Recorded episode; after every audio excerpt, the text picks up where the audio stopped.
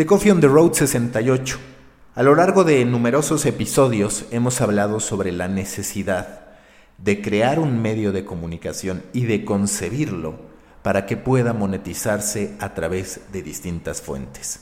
En algunos casos, esa lectura es de urgencia. Llega a ese punto en el que te das cuenta que no puedes vivir solamente de los ingresos publicitarios. En algunos otros, se trata de una interrogante, se trata de una potencial respuesta a cómo crecer un negocio que el día de hoy está bastante comprometido por los ingresos que terminan yendo a Facebook, a Google, crecientemente a LinkedIn y al propio Amazon. A partir de eso, desde finales de dos mil diecisiete, en diciembre, Jonah Peretti, el creador de BuzzFeed, mandó un memo a todos sus empleados explicándoles una filosofía, un plan que llamó Nine Boxes, nueve cajas. Y tenía que ver justo con esto, con la redistribución de las fuentes de ingresos, con la creación de algunas, con el aprovechamiento de otras y con el fortalecimiento de las que ya estaban. A prácticamente dos años de distancia parece que la estrategia ha funcionado, y es curioso porque hoy en día hemos de ser honestos, no se ve a BuzzFeed como el gigante que fue, pero empieza a registrar avances en líneas de negocios que antes le representaban porcentajes mínimos. Y este gran éxito, esta gran transformación, no se ha producido tanto en el propio BuzzFeed, ni en el propio BuzzFeed News, que de hecho cerró su operación en México hace ya algunos meses, sino en Tasty, su vertical de comida que se convirtió en punta de lanza para que algunos otros como Nifty, que va de do it yourself videos y también de life hacks, empiece a convertirse en un negocio. ¿Qué es lo que ha hecho Tasty? Y por supuesto que recuerdo que en mis newsletters ya les he mencionado algunos de estos esfuerzos, pero ahora a través de un artículo en Digiday me doy cuenta de lo que ha ido creciendo por parte de Tasty. A ver, en primer entendamos su audiencia. cien millones de followers, cien millones de likes en Facebook. Ese es un buen indicador. Pero enseguida hay otro indicador que es todavía más potente respecto a el potencial de la marca, respecto a lo que significa allá afuera, en particular en Estados Unidos. Ha vendido ochocientas mil copias de sus tres libros de recetas. El cuarto acaba prácticamente de ser lanzado, pero tienen ahí el dato, ochocientas mil copias. Por otro lado, han desarrollado series originales, entre ellas Chef Out of Water, I Drop You Cook y Making It Big. Ya se anuncia que, dada la respuesta positiva a estos lanzamientos, estará presentando nuevas producciones durante el dos mil veinte.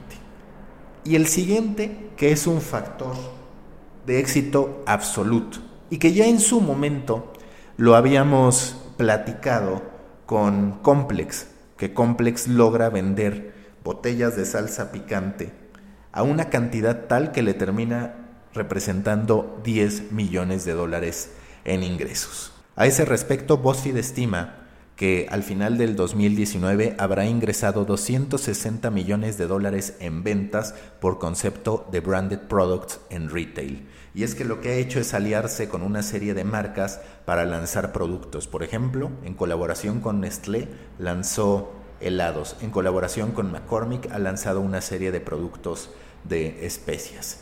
Y no solo eso, en términos de baterías de cocina, a la venta en Walmart ha vendido cinco millones de unidades desde su lanzamiento. Ya también en su momento les hablé sobre el boom de los shows interactivos, siempre el referente que se usa para hablar de shows interactivos donde una persona decide su camino es Bandersnatch, este producto experimental de Black Mirror en Netflix en el que la gente puede ir tomando decisiones. A partir de la alianza que BuzzFeed con Walmart y a la inversión que tiene Walmart en una plataforma llamada Echo, BuzzFeed a través de Tasty ha desarrollado shows interactivos en que la gente va tomando decisiones al momento de ver los videos de recetas de cocina, lo que lleva a que el patrocinio sea aún más atractivo.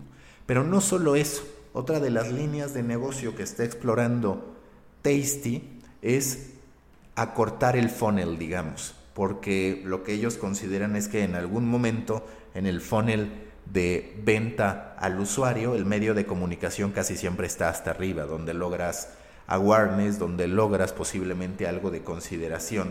Pero lo que ellos se han dado cuenta a partir de distintos estudios es que, de acuerdo a ellos, insisto, su branded content es tan poderoso que en muchos de los casos sí termina provocando una acción. Ellos mencionan que un sesenta y siete por ciento de los casos de las personas que ven sus videos sí termina provocando que la gente vaya a una tienda o pida en línea.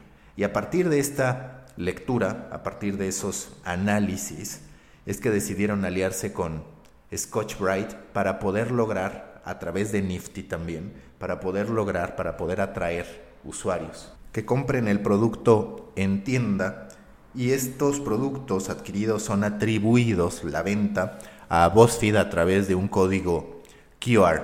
Como podemos ver, esta tendencia, la diversificación de fuentes de ingreso, está consolidada, al menos en términos de apuesta, en Estados Unidos. Es decir, una gran mayoría de medios de comunicación están entendiendo que tienen distintas fuentes de ingresos. En México estamos en un nivel distinto, diría que en Latinoamérica, donde sí se vende branded content, pero donde licensing, por ejemplo, no está tan trabajado, donde la organización de eventos no ha explotado, donde tampoco encontramos en gran cantidad la presencia de players digitales a través de plataformas de televisión, pero sirve Tasty y BuzzFeed en lo general para entender cómo ese momento en que se producía, en que estaba una sensación de crisis, se presenta una apuesta decidida por un modelo de distintas fuentes de ingresos, y hoy parece estarse consolidando, para cuando menos llevar cierta tranquilidad a BuzzFeed, que durante los primeros meses de este año y el cierre del pasado pasó por una serie de complicaciones bastante marcadas. Recuerden que los espero en Proyecto Morona, grupo en Facebook para pequeños creadores de grandes ideas. También los espero en el canal de The Coffee en Telegram, The Coffee Podcast, y finalmente también en el company page de Story Baker en LinkedIn, tal cual Story Baker. Los espero por allá.